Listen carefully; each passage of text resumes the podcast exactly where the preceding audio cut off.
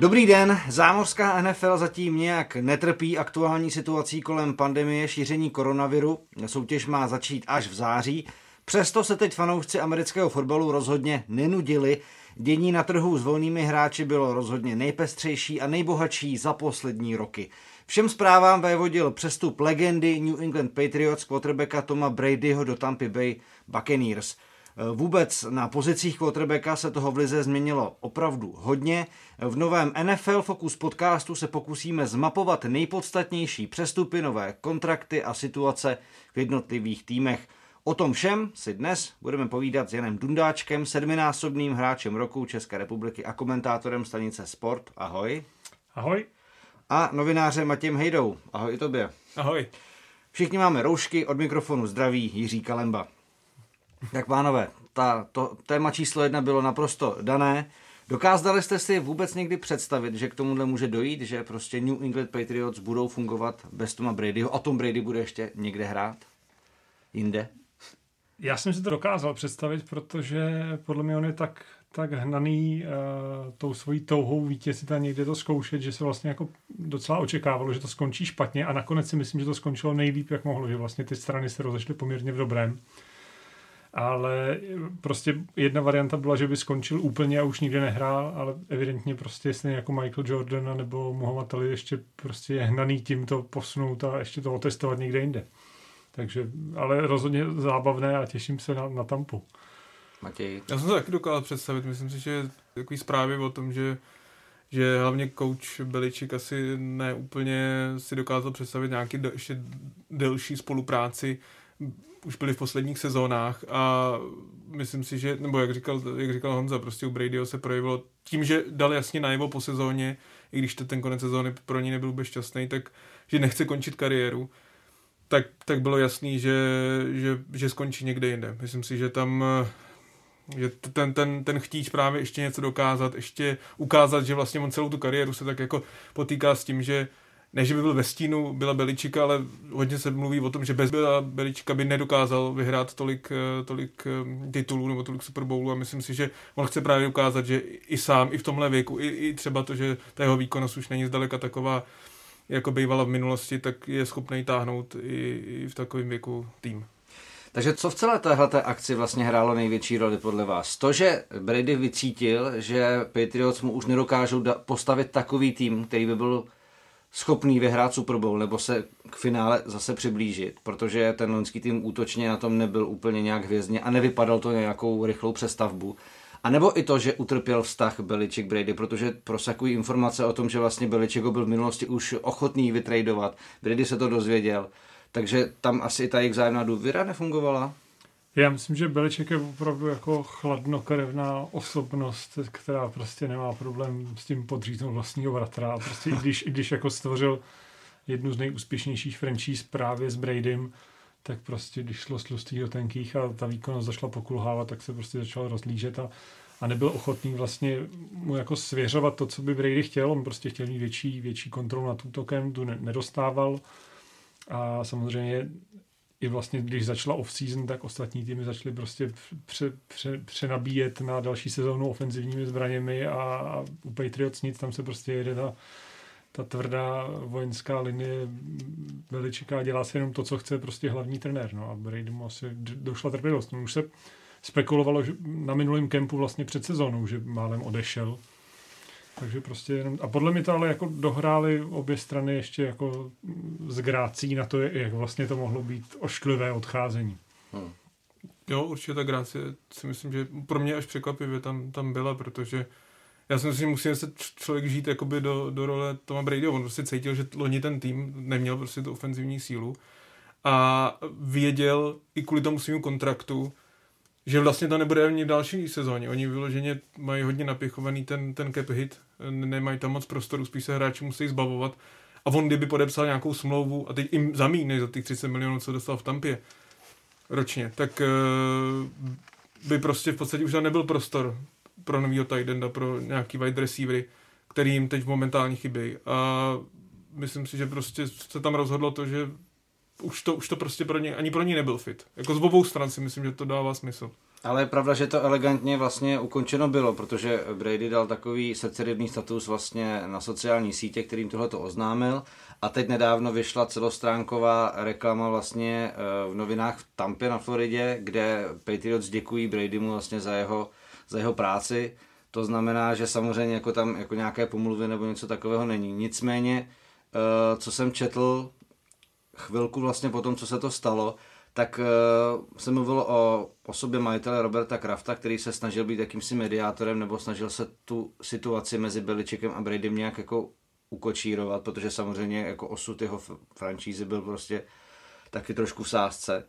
Ale Brady prostě začal mít trošku jiné požadavky a Beliček nebyl schopen ustoupit ani opít z toho svého militaristického armádního vedení a, a tím pádem asi, asi jako prostě nebylo zbytí. No, ono, to... ono se vlastně mluví, že on ani nedostal jako nabídku. On v podstatě nedostal žádnou finanční nabídku ze strany Patriots. A myslím si, že Kraft v tomhle taky se hrál hrozně důležitou roli v tom, že to možná dopadlo s takovou grácí, protože on ho bere, on sám říká, že prostě ho bere jako svého syna. Ale na druhou stranu prostě ví, že byl Beliček je hlavní tváří toho, toho klubu, že on je ten, který vystavil celý ten celý ten klub v podstatě. A je to ten hlavní mozek, který zatím stojí a má to celé na starosti, takže jako myslím si, že od ní on už se že o tom spekulovalo s Garopolem, že by, náho, že by prostě Brady eh, mohl být odejít a myslím si, že tam i jako tam to bylo ještě předčasné, ale teď prostě už ten čas nastal a, a za mě já se osobně na, na Bradyho v, eh, v Tampě moc těším. Myslím, že nejseš sám. Eh, čeká se samozřejmě masivní prodej lístků na domácí zápasy Buccaneers, kde, eh, co jsem se tak dočet, bylo až třeba i 15 tisíc volných míst na jejich domácím zápase, což je jako hodně bezprecedentní v takové lize jako NFL, kde máte prostě 8 domácích zápasů za sezonu a ten zájem diváků je velký. Ať už jste jako jakkoliv jako šílený tým. A teď to vypadá, že prostě Buccaneers budou v hlavních vysílacích časech. Jak jim Tom Brady může pomoct? Podle vás. Já si myslím, že tam je hrozně důležité spojení s Brucem Ariansem, což je hlavní trenér Tampy. A tomu se přezdívá, že to je vlastně naše ptávačka quarterbacku. On uh, koučoval Rotlisbergera, Meninga, uh, Palmera a všechny vlastně všem jako se říká dost pomohl. A přestože Tom Brady jako z nejlepších quarterbacků, historicky nejlepší quarterback vůbec, tak už jako ta jeho produkce jde dolů ale rozhodně to, tohle to spojení mi přijde hrozně zajímavý a myslím si, že to, protože i s Palmerem vlastně v té pozdější části kariéry to bylo v Arizoně super zábavný na koukání. Uh, Mati, samozřejmě všichni víme, eh, s čím disponuje uh, Tampa v útoku, uh, Evans, Goodwin, O.J. Howard, uh, ale co, co útočná linie a co obrana, protože to jsou samozřejmě věci, které u Tampy nebyly úplně skvělé, když tam hrál James Winston si právě myslím, že ta útočná lajna je asi, nebo ofenzivní lajna je jejich v podstatě největší eh, slabinou, bych si dovolil říct. Což si vůbec moc jako nedokážu představit té kombinaci s Bradym, který těžil léta z toho, že ofenzivní lajna v New England patřila k nejlepším eh, každoročně. Eh, I u Vincena, který sice měl hm, přes 30, nebo 30 touchdown, 30 interceptionů, ale zase kolikrát právě on dokázal svojí rychlostí uniknout těm, tý, tý obraně.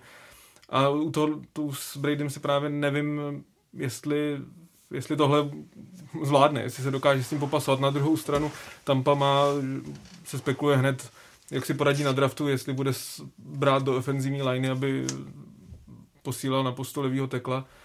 Co se týče obrany, tam je pár individualit, eh, taková to ta front seven, ta je poměrně silná, ale mají velký slabiny v secondary, takže tam se taky dá spekulovat. Jako rozhodně, když se teď člověk podívá na, na Tampu, hlavně v té ofenzivní části, tak se je to absolutně nesrovnatelný z New England.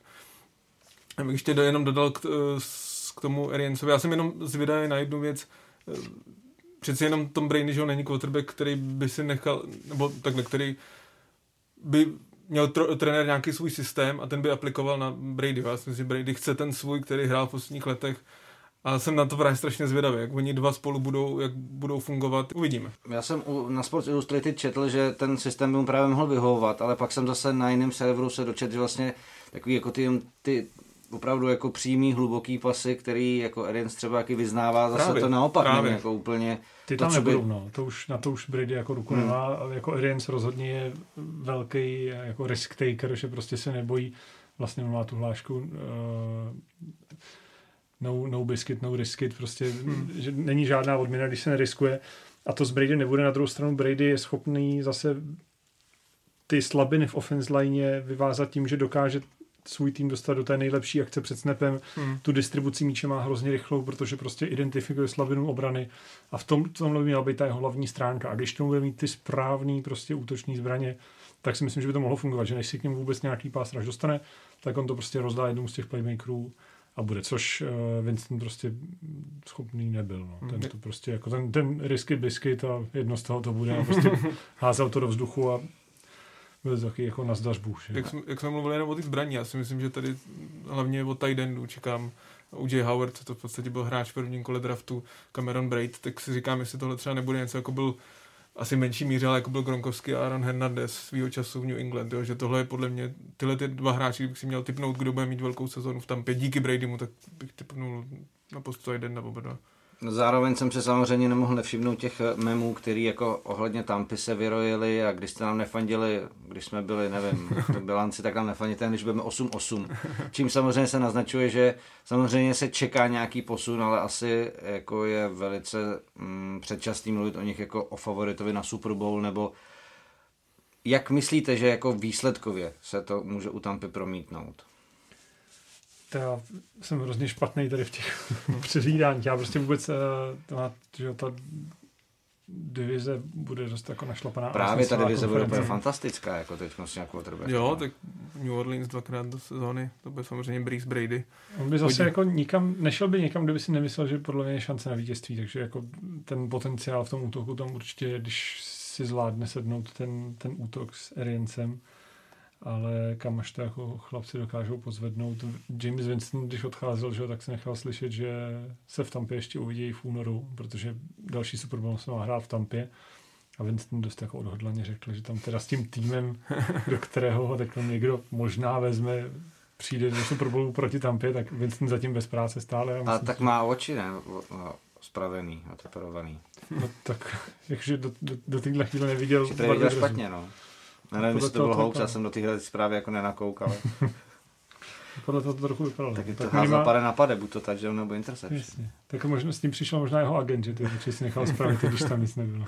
Hele, a co teď bude ale podle vás Patriots? Jako čeká nějaký ústup?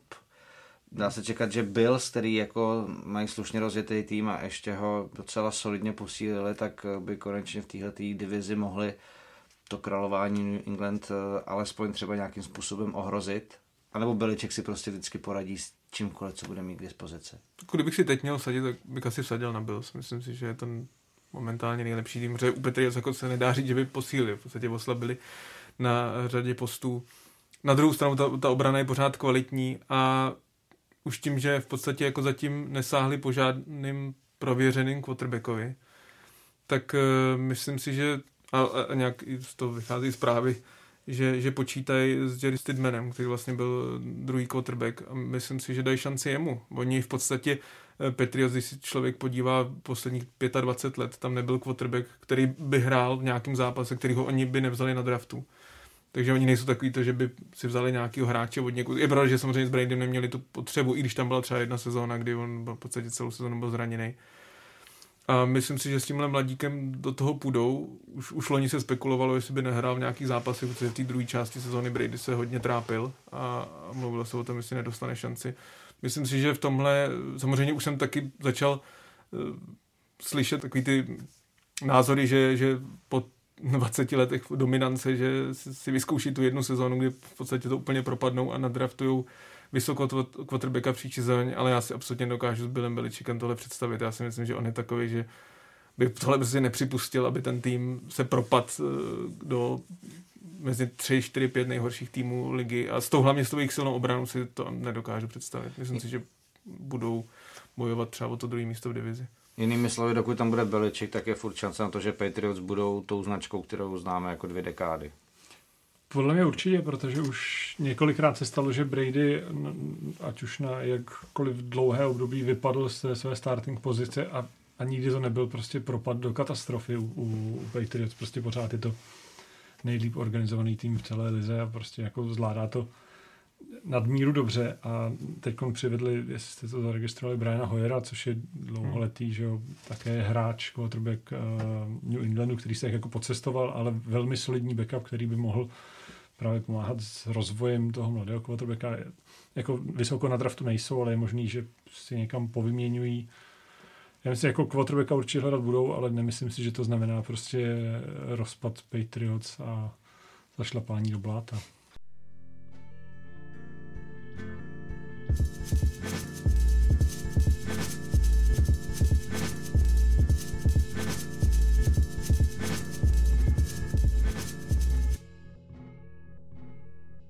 Jak už jsem avizoval, tak eh, během toho free agency období, tedy období, kdy eh, hráči nejsou pod smlouvou a začínají ta různá škatulata, tak se letos eh, proměnilo dost quarterbacků, což když to bereme jako tu nejdůležitější pozici pro fungování útoku a, a největší hvězdy a nejlépe placené hráče, tak jich opravdu bylo dost. Takže pojďme to probrat nějak postupně tím základním kritériem, které budeme hodnotit, nebo bych to od vás rád slyšel, jestli to dává smysl herně, finančně a jak z toho ten tým nebo hráč může profitovat. Tak, jedna z prvních a těch takových těch hlavních headlinových zpráv, Philip Rivers z Chargers do Indianapolis na rok. Veterán quarterback, eh, komu čemu to poslouží, Honzo? Podle mě to smysl dává, jak pro Riverse, tak pro Indianapolis, protože uh, Rivers měl v Chargers uh, dva nejhorší ofenzivní tekly, jako kombo dvou nejhorších ofenzivních teklů v celé lize. Offense line prostě byla šílená a on spoustu těch míčů prostě házel fakt tak jako 50 na 50 zase do vzduchu a spousta z toho nevyšlo.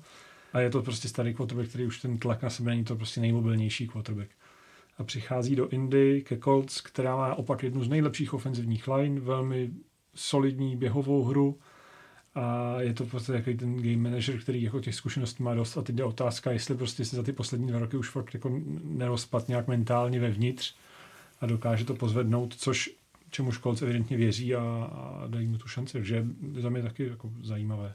Spíš si myslím, že budou mít problém Chargers, koho, koho ty, ty teď řekli, že chtějí s Tarodem Taylorem což je takový kariérní backup a vlastně poslední startní pozici měl v Clevelandu a tam to žádná sláva nebyla. Druhé jméno Nick Foles a vybírá Matěje Hejdu, protože samozřejmě Chicago Bears a možná končí éra teda Miče Trubiského. Nicméně Foles po tom, co se vlastně uzdravil, tak v Jacksonville rozhodně díru do světa neudělal a potvrdil, že mu spíš svědčí role toho, toho backupa, který jako, kterého se tolik hmm. nečeká, než že na něm stojí prostě hrát celého týmu, tak eh, jak hodnotíš ten na ten trade? No je pravda, že Jackson rozhodně díru neudělal, on v podstatě byl nejlíp zaplacený free agent loňské sezóny a, a odehrál tam čtyři zápasy, inkasoval 30 milionů dolarů a pak se ho Jacksonville v podstatě docela s trablema nebo s finančníma postihama zbavil v první chvíli jako by fanoušek Chicago, no takhle, že těch, těch quarterbacků bylo na, na trhu několik a, a nejvíc se mluvilo o variantě Falls nebo Andy Dalton. A myslím si, že z hlediska Chicago, čím víc se na to koukám, tak ten, ten krok dává smysl, protože Falls se trénoval jak hlavní coach Matt Nagy, tak uh, John D. Filippo, uh, coach quarterbacku, tak byl laser coach, coach ofenzivní, ofenzivní koordinátor, takže všichni s ním mají tu zkušenost, buď to z Filadelfie, a nebo, nebo z Kansasu. A myslím si, že v, v tu chvíli, kdy, kdy vlastně Chicago cítí, že, že Mitch Trubisky není asi ten quarterback, který, který, který si slibovali, kdy vlastně tradovali pro ně ještě nahoru a brali ho z druhé pozice, tak uh, si myslím, že tohle Pořád si myslím, že to je plán B. Nemyslím si, že to, je, to, to automaticky znamená, že Foles přijde, i když je teď líp zaplacený než Trubisky a bude jasný starter myslím si, že ty investice v Trubisky byly tak velký, že, že bych čekal, že sezónu začne. Na druhou stranu pro ně eh, je tohle ideální, že v podstatě vědí, že Foles, když prostě se buď to quarterback zraní, anebo mu to nejde, tak Foles to zvládne. Na druhou stranu ale zase Foles nikdy nebyl dobrý jako starter. Jo, vždycky no. všude, kdy prostě, když naposledy byl St. Louis, tak to byl totální fiasko. Loni si zlomil, že tu klíční kostel, pak když dostal šanci po návratu po zranění, tak hrál fakt hodně špatně. Takže z takového toho hlediska tím, že ho znají ty trenéři a třeba se i mluví o tom, jak bude vůbec vypadat letní trénink camp, jestli že z hlediska koronaviru a jestli eh, bude, bude toho dostatek toho prostoru na sehrání, tak z toho, z toho hlediska známosti to má smysl, ale nemyslím si, že je to absolutní konec pro Trubisky. Myslím si, že ještě dostane jednu šanci a když, když vyhoří, tak pak končí. Takový medvědí optimismus. Trochu. uh, jméno, které jako bych neřekl, že nějakým způsobem patří mezi ty největší hvězdy na pozici quarterbacka, ale spíš to indikuje, že Carolina se asi rozhodla uh, nějakým způsobem rozvázat uh, svůj uh, vztah uh, s Kemem Newtonem, protože tedy Bridgewater byl uh, povolán k Panthers, dnes ještě uh, mám pocit, že PJ Walker se snad jmenuje ten týpek uh, z XFL, další quarterback směrem do hmm. Caroliny, což píš jako, jako jedna zpráva za všechny, že asi tam, tam se jako odehrává ta hlavní změna. Tak Bridgewater v loňském roce uh, zaskočil za zraněního Drew Breese v New Orleans Saints a nevedl si vůbec špatně. Nebylo to jako tak, že by všichni všem padala čelist na zem, ale tu svoji roli zvládnul dobře. Dokázal prostě rozdávat kratší přihrávky, byl takový game manager a podle, podle mě na to si ho teď berou do Karoliny, protože uh, mají taky poměrně kvalitní útoční hvězdy a jde o to, aby prostě jim to nikdo jako nekazil. A Kem prostě dlouhodobě se, se mu vlečou zranění a vlastně takový jako hodně velký otazník nad ním, co, co s ním vůbec bude. Nikdo, a teď vlastně nikdo ani díky tomu zákazu scházení není schopný udělat tu zdravotní prohlídku s ním, takže on je opravdu s otazníkem. A Bridgewater prostě vstupoval do ligy jako jeden eh, z největších talentů, pak měl to otřesné zranění, kdy se spekulovalo o tom vůbec, jestli prostě bude chodit nebo jestli bude hrát fotbal kdy si vlastně otočil koleno podle mě všema směrama, jenom ne tím správným. Ale tomu dali dohromady a vypadá to na takovou jako popelku, která by to mohla dát jako na moc hezký příběh, no, tak uvidíme, jak mu to bude. Já řeknu jenom takovou drobnost, Bridgewater právě od Chicago dostal úplně stejnou nabídku, jako mu dala Carolina. On upřednostnil nabídku Carolina, což mě třeba překvapilo v tom, že Carolina je tým jako absolutní přestavbě, tam, že Christian McCaffrey asi jediná taková velká hvězda, ale jinak tam si všechno v podstatě rozpadá, přišel nový coach, který má vystavět ten tým znovu. A já si úplně nejsem jistý. V tomhle nejsem úplně optimista, nevím, jestli Bridgewater tím, že je právě taky ten game manager, který potřebuje ten kvalitní tým kolem sobě, což v New Orleans měl, když se zranil Drew Brees. Já se bojím, že v Karolině jestli to nebude taková trošku katastrofa v té první sezóně, protože tam v podstatě kromě McAfeeho nic není. A zase, když máte tak McAfeeho ve fantasy, tak je to super, já vám povím, jak zbytek Karoliny hraje. Uh, Brian Hoyer, to jsme tak trošičku naznačili. Já si myslím, že přichází jako backup, on přichází za milion dolarů Eh, Patriots, jak jsem říkal, podle mě půjdou do sezóny s Stidhamem a budou na, dokonce bych i čekal, že někoho budou draftovat mladýho quarterbacka uh, v prvním kole. Takže myslím si, že Hoyer je spíš takový jako záchrana, Maxime Brzda, eh, zná ten systém, tak možná by pomáhal mladým quarterbackovi, zaučoval ho, ale nemyslím, že se dostane na hřiště. Rozhodně mentor a podle mě by klidně jako ono u toho Beličeka, jako on si tam klidně natáhne prostě pět quarterbacků, hmm. dá otevřenou soutěž a prostě poperte se o to a prostě dá, to dá, dá, to tomu, kdo jako bude vypadat nejlíp na konci, což Hoyer prostě už se v tom systému jako ověřil a někde si jako pár svých starting jobů vybojoval, čo? Pak další jméno, které asi taky nepřichází, uh, Craders jako starter, Marcus Mariota z Tennessee. Uh, v loňské sezóně ztratil vlastně svůj starting job, uh, Ryan Tannehill zastoupil a víme, kam tu Tennessee až jako dotáhli. A teď Mariota se potká s Johnem Grudenem, který ho ještě před pár rokama cvičil vlastně v té trenérské akademii hmm. na ESPN, když byl ještě analytik, tak teď se zase k němu jako vrací. Spíš by mě jenom zajímalo z pohledu toho, že eh, jako nikde nebylo proklamováno, že by Derek Carr měl přijít do své pozice a asi ani nepřijde. Jako jestli je to spíš jako z takového toho jako opravdu čistě konkurenčního jako boje, anebo opravdu příprava na to, že že to Gruden v Mariatovi vidí, že by jako to mohl někde ten potenciál prodat, protože ten si měl dobrý momenty, ale taky měl dost špatný momenty. No, podle mě to je hlavně konkurence, ale jak, jak Gruden jako hlavní trenér, tak i Mike Mayock, což je vlastně GM, uh, eh, GM Raiders a původně televizní, uh, televizní analytik, tak oba v něm vlastně vidí ohromný potenciál, protože oba ho vychvalovali vlastně i, i pro Majeka, i pro Grudna to byla jednička draftu, když byl draftovaný před těmi, nevím, třema, čtyřmi roky. A prostě myslí si, že ten systém v Tennessee byl špatný a že mu prostě nedali šanci vyniknout, takže oba věří tomu, že by jako pod správným vedením z něj dokázal něco vykřesat. Derek Carr jako na židli sedí, ale možná se trochu houpe. No. To... Ale hrozně záleží na Marietovi. Oni hmm. prostě věřili jako tomu, že že se dokáže eh, zlepšit z těch svých količ výkonů, kde prostě jedno, za, jedno dvakrát za zápas netrefí úplně otevřeného receivera, takže pokud by to překonal v NFL, a to on nikdy nepřekonal, prostě stále zůstal jako tím nepřesným quarterbackem a asi věří tomu, že mu něco našipte do a on přestane být. No a teď ještě samozřejmě také důležitá informace ohledně těch quarterbacků, kteří zůstávají na svém, nebo o kterých se spekulovalo, jak to bude. Myslím, že hlavně největší radost mají Saints, protože Drew Brees zůstane u toho týmu, který hmm. pořád ofenzivně bude ohromnou hrozbou. Zmiňovali jsme, že jo, dva divizní souboje s Tampou Breeze versus Brady. Um, asi se dá čekat, že Saints budou jako od začátku příštího ročníku zase patřit eh, k hlavním favoritům NFC podle vás. Jo, myslím díky si, tomuhle. Že, jo, dokud tam bude Breeze a, a bude tam Peyton, tady, to, tady ta dvojce, tak... Eh, který má tak, koronavirus. Který má Payton. koronavirus. tak, bude? Tak, eh, tak si myslím, že Saints budou patřit k favoritům, ale co bych čekal, myslím si, že Breeze nebude tolik na hřišti. Myslím si, že mnohem, nebo i, oni to i proklamují, není to nějaký, bych se jenom typoval, ale že Taysom Hill v podstatě takový quarterback, fullback, running back, všechno, co možný v ofenzivě a snad i wide receiver, takže by měl víc být na hřišti. Já si myslím, že tam že dostane daleko větší prostor, což třeba dostal v tom, v tom, v tom zápase s Minnesota, kdy jsme se i pak tady bavili, že mě třeba překvapilo, že tím, že Hillovi to, to šlo a, a v podstatě celá ofenzíva šla přes něj a Breeze se trápil, takže na konci stejně dali prostor Breezeovi. Myslím si, že Hill bude dostávat víc a víc prostoru a bude to dělený útok mezi nimi dvouma. Hmm.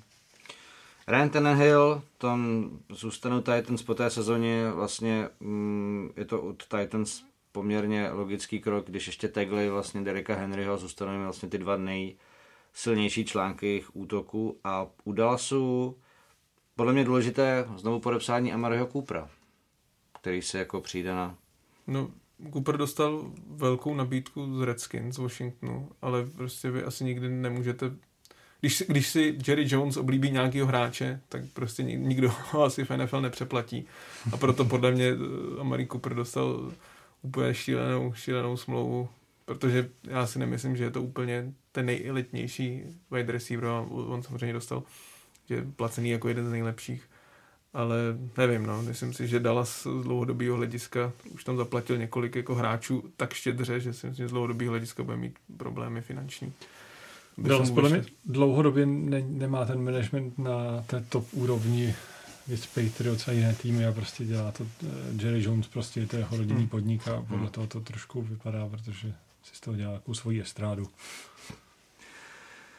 Hodně zajímavá byla zpráva, kdy Todd Gurley byl puštěn z Rams měl po něm Atlanta, jeho rodná Georgia, kde hmm. na Univerzitě Georgia na, na ně diváci jako určitě ještě vzpomínají z těch akcí, které tam předváděl.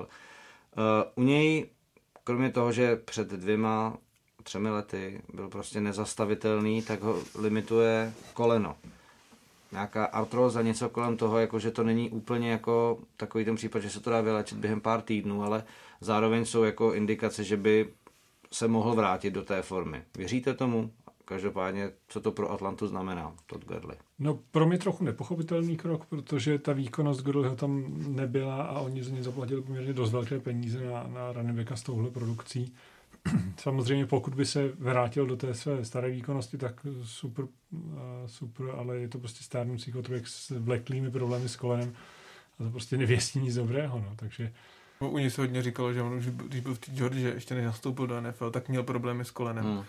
A hodně se mluvilo o tom, že on je jako running back, který si nikdy nedostane k tomu druhému kontraktu. Ne k tomu jenom nováčkovskému, ale tomu, tomu velkému. A Rams podle mě teď zpětně se to dá říct jako nepochopitelně, mu dali tu obrovskou smlouvu po třech sezónách, jenom i když nemuseli, v podstatě on měl, ještě by mu běžela ta nováčkovská, tak jsme mu dali tu obrovskou smlouvu a teď budou mít jako 20 milionů dead, dead capu, což je taky obrovský problém. Vůbec, když se podíváte, jak Rams vypadali před uh, rokem a čtvrt, tak byli ve finále Super Bowlu a dneska je to tým, který podle mě se skoro rozpadá. Taky jo, na to šli all in s těma penězma, jo. který prostě těm hráčům dali, tak je pak vidět. A to je přesně zase možná otázka no. té vyzrálosti managementu. Jako. No, vytradovali pro Jalena Ramseyho, nemají v dalších dvou letech nemají první kolo draftu. Brandona Cook se zaplatili a toho se teď chtějí zbavit. Není vůbec tajemství, že se snaží vytradovat a nikdo ho nechce z jeho hmm. velkou smlouvu.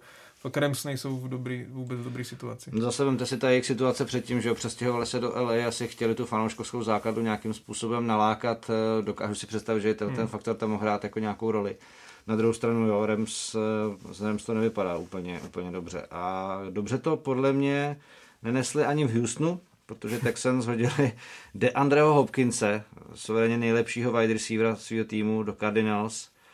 za skoro nic. V podstatě byl to nejhloupější uh, move tohodle free agency období, podle vás? Ani ho vyměnili za Johnsona. Za Johnsona. Za Johnsona. To, to, je podle mě jako super running back. Já mám Johnsona hrozně protože jako hrozná... A před tím zraněním byl jako nezastavitelný. Hmm. Ta, a teď je otázka, to, co na to dělali prostě s nějaký ček, ale jinak jako ten, tu výměnu jako úplně upřímně nechápu moc, ale evidentně prostě to v Texans s Hopkinsem nějakým způsobem jako nefungovalo, nebyli schopni domluvit, ale jako rozhodně největší, že jo, útočná zbraň a, a myslím, že to překvapilo úplně každýho. Hmm. Ne, nedává, jako ne, ne, ještě jsem ne, nečet článek, že by to někdo jako kvitoval s tím, že to dává smysl a že se to vyplatí určitě. Překvapilo to všechny, na druhou stranu byl, byl O'Brien to není první hvězda, co Justnu nějakým způsobem odešla a, a je po, poměrně známý, že on měl s Hopkinsem určitý osobní problémy, něco podobně jako s Clownem předtím, který taky ho dost levně, na, na můj vkus dost levně vytradoval do, do Seattle, takže prostě tam, když bylo, bylo Brianovi kouči a generálnímu manažeru v jedné osobě, když se nějaký hráč nelíbí, tak se ho zbaví a zbaví se ho i, i zbytečně levně. Uh, Melvin Gordon, Chargers Denver, na druhou stranu Chris Harris Denver Chargers. Melvin Gordon ten podle mě uh, s, jak se jmenuje ten, Lindsay? Jo. To může být strašně zajímavý duo running backů u, u Broncos. Je to ale to zvláštní, protože to jsou podle mě jako dva star tři a hmm.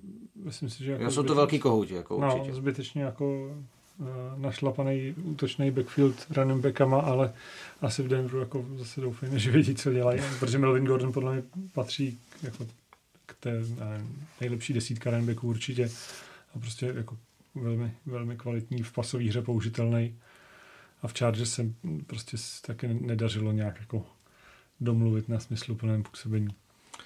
Když jste zmínili toho Clownyho vlastně v, ve spojitosti hmm. Texans, tak samozřejmě já tuhle rukavici zdvihnu, protože mě by to vlastně zajímalo, co o téhle situaci soudíte. Uh, Seahawks mu nabídli 18 milionů, na druhou stranu to nebylo úplně hned, čeká se, byl zraněný a teď Seattle spíš jako posiluje na obou stranách linie. Hmm.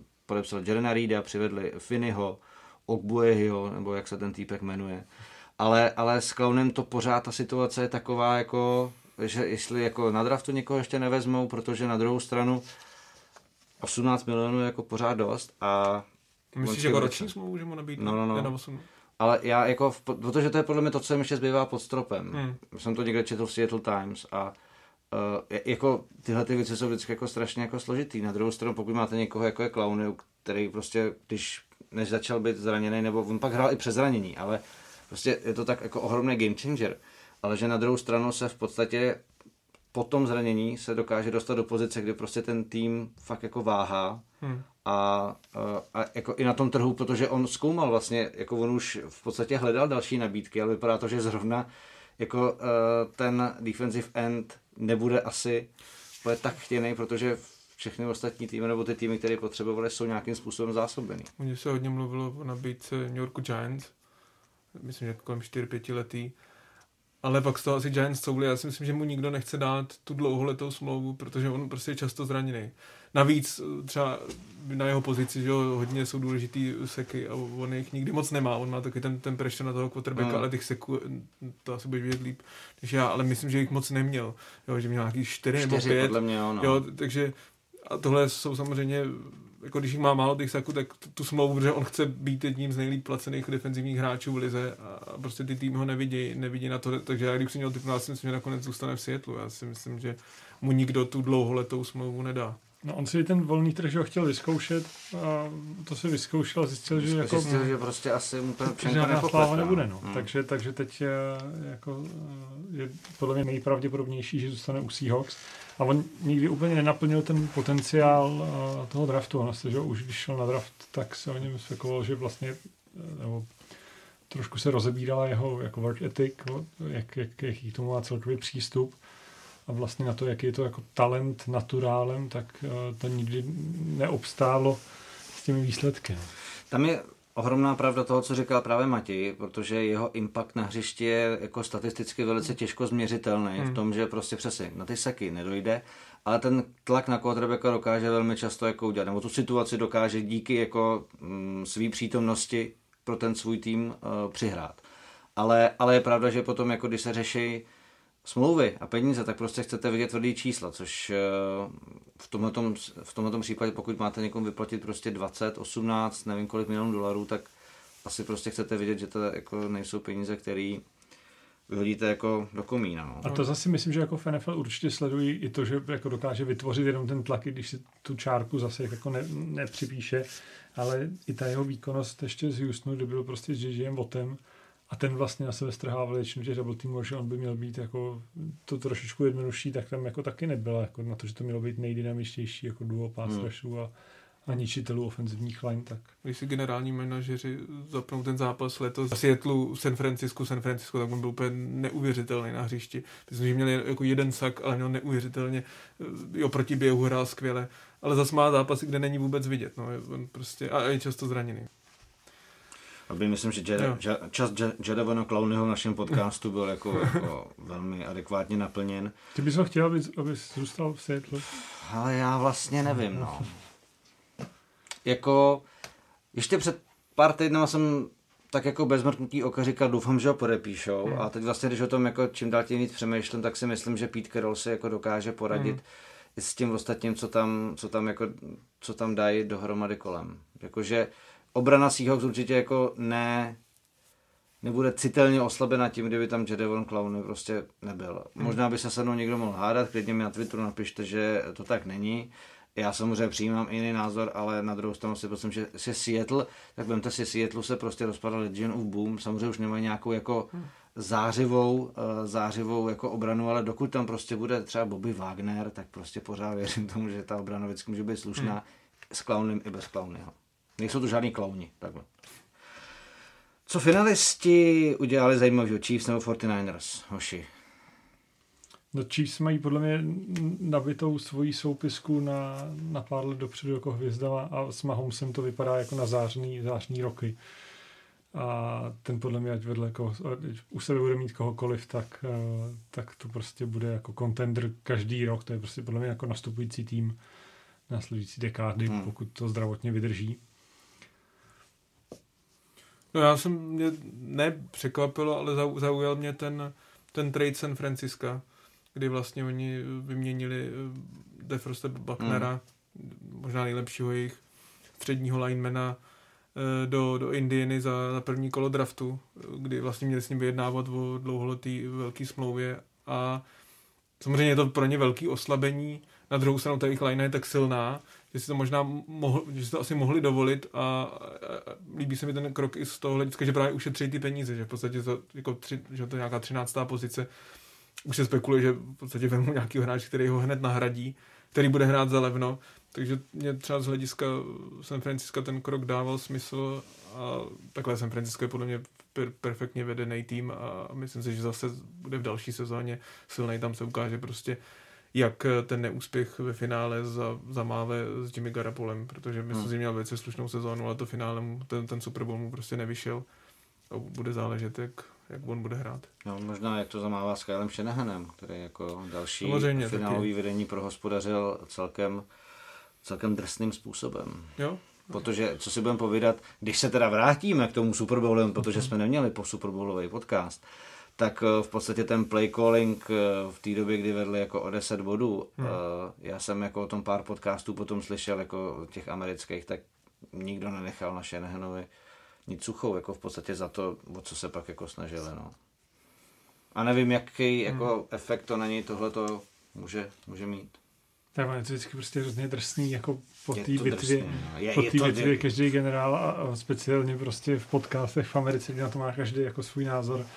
A samozřejmě já prostě ten jako hrozně rád kritizuji, když prostě evidentně to jako prokoučoval velkým stůl po druhý, no, což je hmm. na tom jako trestuhodný. No, není kritika, to prostě jako, to tak prostě se Jo, ale tak on v, to, v Atlant, když to prokaučoval s Atlantou, tak tam házel úplně nesmyslný pasy, teď naopak prostě z, úplně zuřivě se držel té běhové hry a tomu taky zase nějak nefungovalo. Já prostě, ale zase prostě jako strategie se mění a jako nikdy prostě nevidí člověk do té přípravy, co ten trenér tam má a proč to dělá. Jestli mu to prostě vyhraje jeden hráč, nebo jestli mu to vyhrává to schéma ale je mi ho vlastně líto, jako já jsem hmm. to hrozně přál, no, tak trošku jsem jako 49ers fandil, když to jako ani jeden z těch týmů nebyl nějak můj oblíbený. tak, eh, tak mi šlo, že by jako si to zasloužil, že tu práci odvádí, ale vždycky se to zlomí na tom posledním stupínku. No.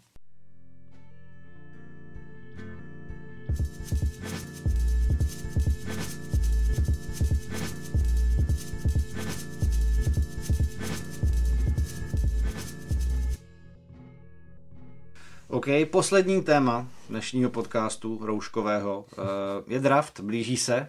To je možná jediná věc, kterou v NFL teď může bezprostředně koronavirus nějakým způsobem změnit nebo ovlivnit, protože 23. dubna byl plánován v Las Vegas, ale jestli se tam uskuteční nebo v jaké formě, nebo jestli to bude celý online, v Las Vegas už se neuskuteční, to už jako... To víme. Hm, to už podle mě skrečli. To je vlastně pravda, protože tam je to úplně no, zavřeno, zavřený. Nebude ale nedokážu si představit, že by to bylo bez draftu, ale to prostě nějaký, jako asi tam nebude no, pobíhat tam Roger, lidi, jako. nebude tam pobíhat Roger Godel, nebude plácat prostě kluky po, s rukama a objímat.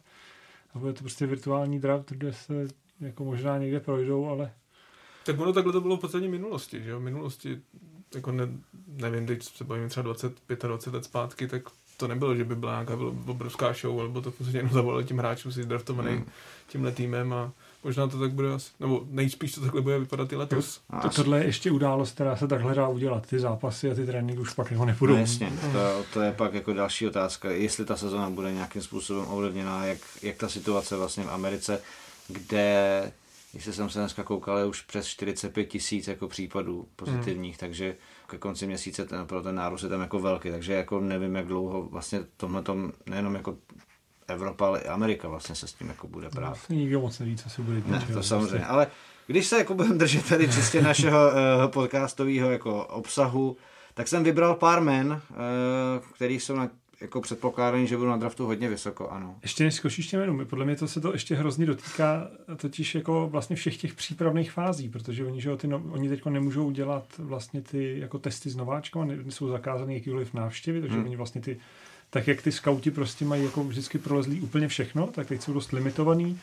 ty, ty hráči nemůžou vůbec objíždět ty týmy, nedělají se prostě ty zdravotní prohlídky, že tam nic, takže jako i, i ten draft vlastně může být tímhle s tím hrozně ovlivněný no. o tom, že oni budou prostě střílet trochu na slepo, což jako na druhou stranu všichni stejně, jo, takže spravedlivě, ale, ale zajímavý. No, nečekám, že by tam byl nějaký skok nějaký úplně nezajímavý hráče třeba na, do, do, na prvních deset pozic. Jo? Je to takový, že prostě půjdou podle toho, co viděli během té sezóny na to, hřišti. To jsem právě chtěl říct, že jsem vybral, jsem si dovolil vybrat pár men, který se jako objevují v těch uh, prognózách draftových dost často a hodně vysoko. A mě by jen tak jako zajímalo, kdo by se komu třeba podle vás jako hodil, nebo jestli jste o tom hráči něco zajímavého slyšeli, nebo si o něm třeba něco zajímavého myslíte.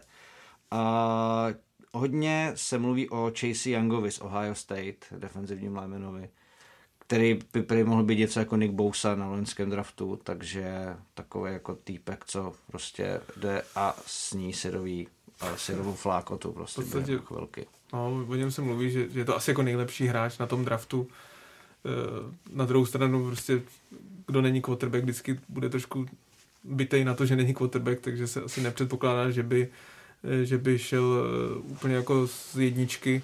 Už samozřejmě na druhém místě je Washington Redskins, který loni brali Dwayna Heskince, eh, mladého quarterbacka, který si teda zatím moc nezahrál, bude si jenom čtyři zápasy jako starter, ale myslím si, že jako všechno tak nějak mluví o tom, že tím, že jestli oni zůstanou na té druhé pozici, tak si vemou jeho, protože to je vyřešení defenzivního enda na dalších 7 až 10 let říká se fakt, že jako na té pozici je generační talent, takže myslím si, že ne, ne, neočekával bych, že tenhle hráč se propadne někam dál než na druhou až třetí pozici maximálně.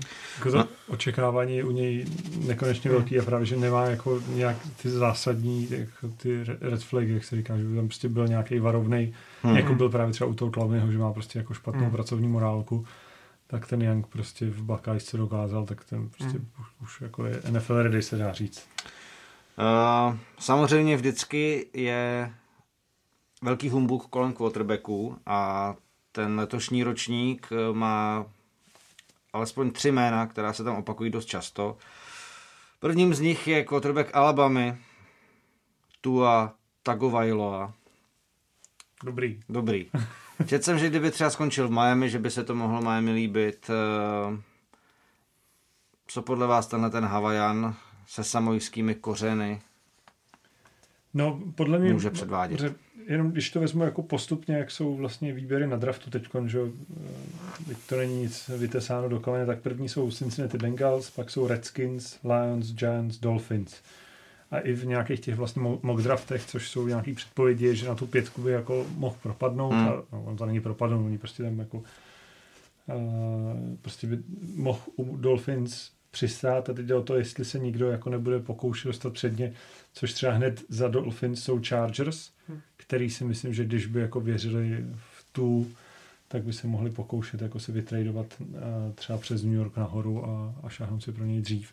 Protože pro, ně, pro Chargers by to byl že jo, generační quarterback vyřešený problém. Možná by jim naplnil prostě stadion, protože hmm. by to bylo jako hvězda, která by přinesla tu energii, kterou jsme u Chargers úplně jako dlouho neviděli. A uh, očekává si to bude vlastně druhý quarterback, který bude vybraný v tomhle draftu, protože první bude asi Joe Burrow. Joe Burrow z LSU. No. A tam jsem právě četl jako takovou úvahu, teorii, že kdyby se jako Cincinnati jako rozhodli, že Andy Dalton prostě už jako není ten na kovou sázet, takže budou by sem jako mohl chodit. To je asi největší pravděpodobnost. Hmm. Já si myslím, že to je úplná jistota, že jako Dalton dal ten už, jako zkoušeli to s ním nějakých 8, 9, 9 let a buď to se ho podrží jako backup, a nebo, nebo oni se ho i snaží jako vyměnit, oni úplně není to takový zájem, ale budou po tom, co předváděl, tím vlastně jsme asi úplně u toho tu i neřekli, že on vlastně, když se zlomil v půlce sezóny, se zlomil kyčel, tak, tak tím se najednou začal propadat. Hmm. Na začátku sezóny byl takový to tank for Tua, eh, což se hlavně mluvilo o Miami, a tím, že on se takhle zranil těžce, tak se najednou říkalo, jestli vůbec bude v prvním kole kort teď, kdy vlastně vy si nemůžete vytestovat toho hráče, jak na tom zdravotně je. Tak eh, s tím se jako trochu propad a Buborou měl ten závěr sezóny vynikající, tak já myslím, že on je asi jasná jednička, tam jo, by bylo určitě. obrovský překvapení, kdyby. No vlastně zajímavé, jak budou uh, si to budoval, prostě on vůbec, že on nemá ty predispozice, není prostě tak velký, není tak silný, ne, ale tou přesností, kterou dokázal jako rozdávat míče v posledním roce a poměrem touchdownu interceptionu, který si samozřejmě z hlavy nepamatuju, ale jako na, na količ naprosto na, na té nejvyšší úrovni jako něco bezprecedentního. Tak, to byla jedna z lepších sezon, co jako quarterback hmm. tam vůbec jako kdy měl. Přesně tak, to, přesně tak. to samo o sobě jako říká on je, hodně. On, je, on má na takhle mladého quarterbacka se u něj hrozně cení přesnost, kterou má a vlastně ta anticipace, ta schopnost předvídat nebo házet do, na receivera, který se teprve stává otevřeným, že jako zabíhá že ho za hráče hmm. a většina mladých quarterbacků musí počkat, až ten receiver přeběhne toho hráče a v tu chvíli, protože ho vidí otevřený, hmm. tak to hází. A právě čím seniornější a zkušenější quarterback, tím víc vlastně dokáže házet na ještě zavřeného hráče. No a jako budou rozhodně nejvíc prodej. Byť třeba má jako nižší strop než u toho tuj. U toho se říká, že ten prostě jako je větší atlet. Doká- mohl by toho dokázat víc, kdyby, se mu, jako, kdyby ho doká- dokázali nechat vyrůst. Pak jsme tady mluvili Detroit, ten má trojku. Detroit. To nepamatuju Detroit je na trojce. Tak ten Jeff Okuda, cornerback z Ohio State, eh, protože právě Detroit zase poslal do Eagles Darius Sesle, takže se říká o tom, že oni budou potřebovat secondary nějakým způsobem trošku podpořit. Já se zase nemyslím, že něco mi říká, že cornerback nepůjde na třetí pozici, že hmm. si u Detroitu bych čekal, že bude tradovat dozadu právě buď to Chargers nebo i Miami, protože budou bát Chargers, tak strašně pojistě a půjdou dopředu. A myslím si, že na té trojice právě vidím spíš toho tu, tu nebo i toho dalšího quarterbacka, o kterém asi budeš mluvit. No ještě tady máme Ale... z Oregonu Justina Herberta, no, který je taky jméno, který se objevuje strašně často. Mně se mluví hodně, protože on, myslím, že má na univerzitě snad čtyři roky, nebo tři až čtyři roky hrál jako starter, že má nejvíc zkušeností z těch quarterbacků. A že je v podstatě takový hotový quarterback, možná z těch tří i nejvíc. Na druhou stranu právě ten, ten strop u něj třeba asi není tak vysoký, on je, on je chlap jako, jako hora teda.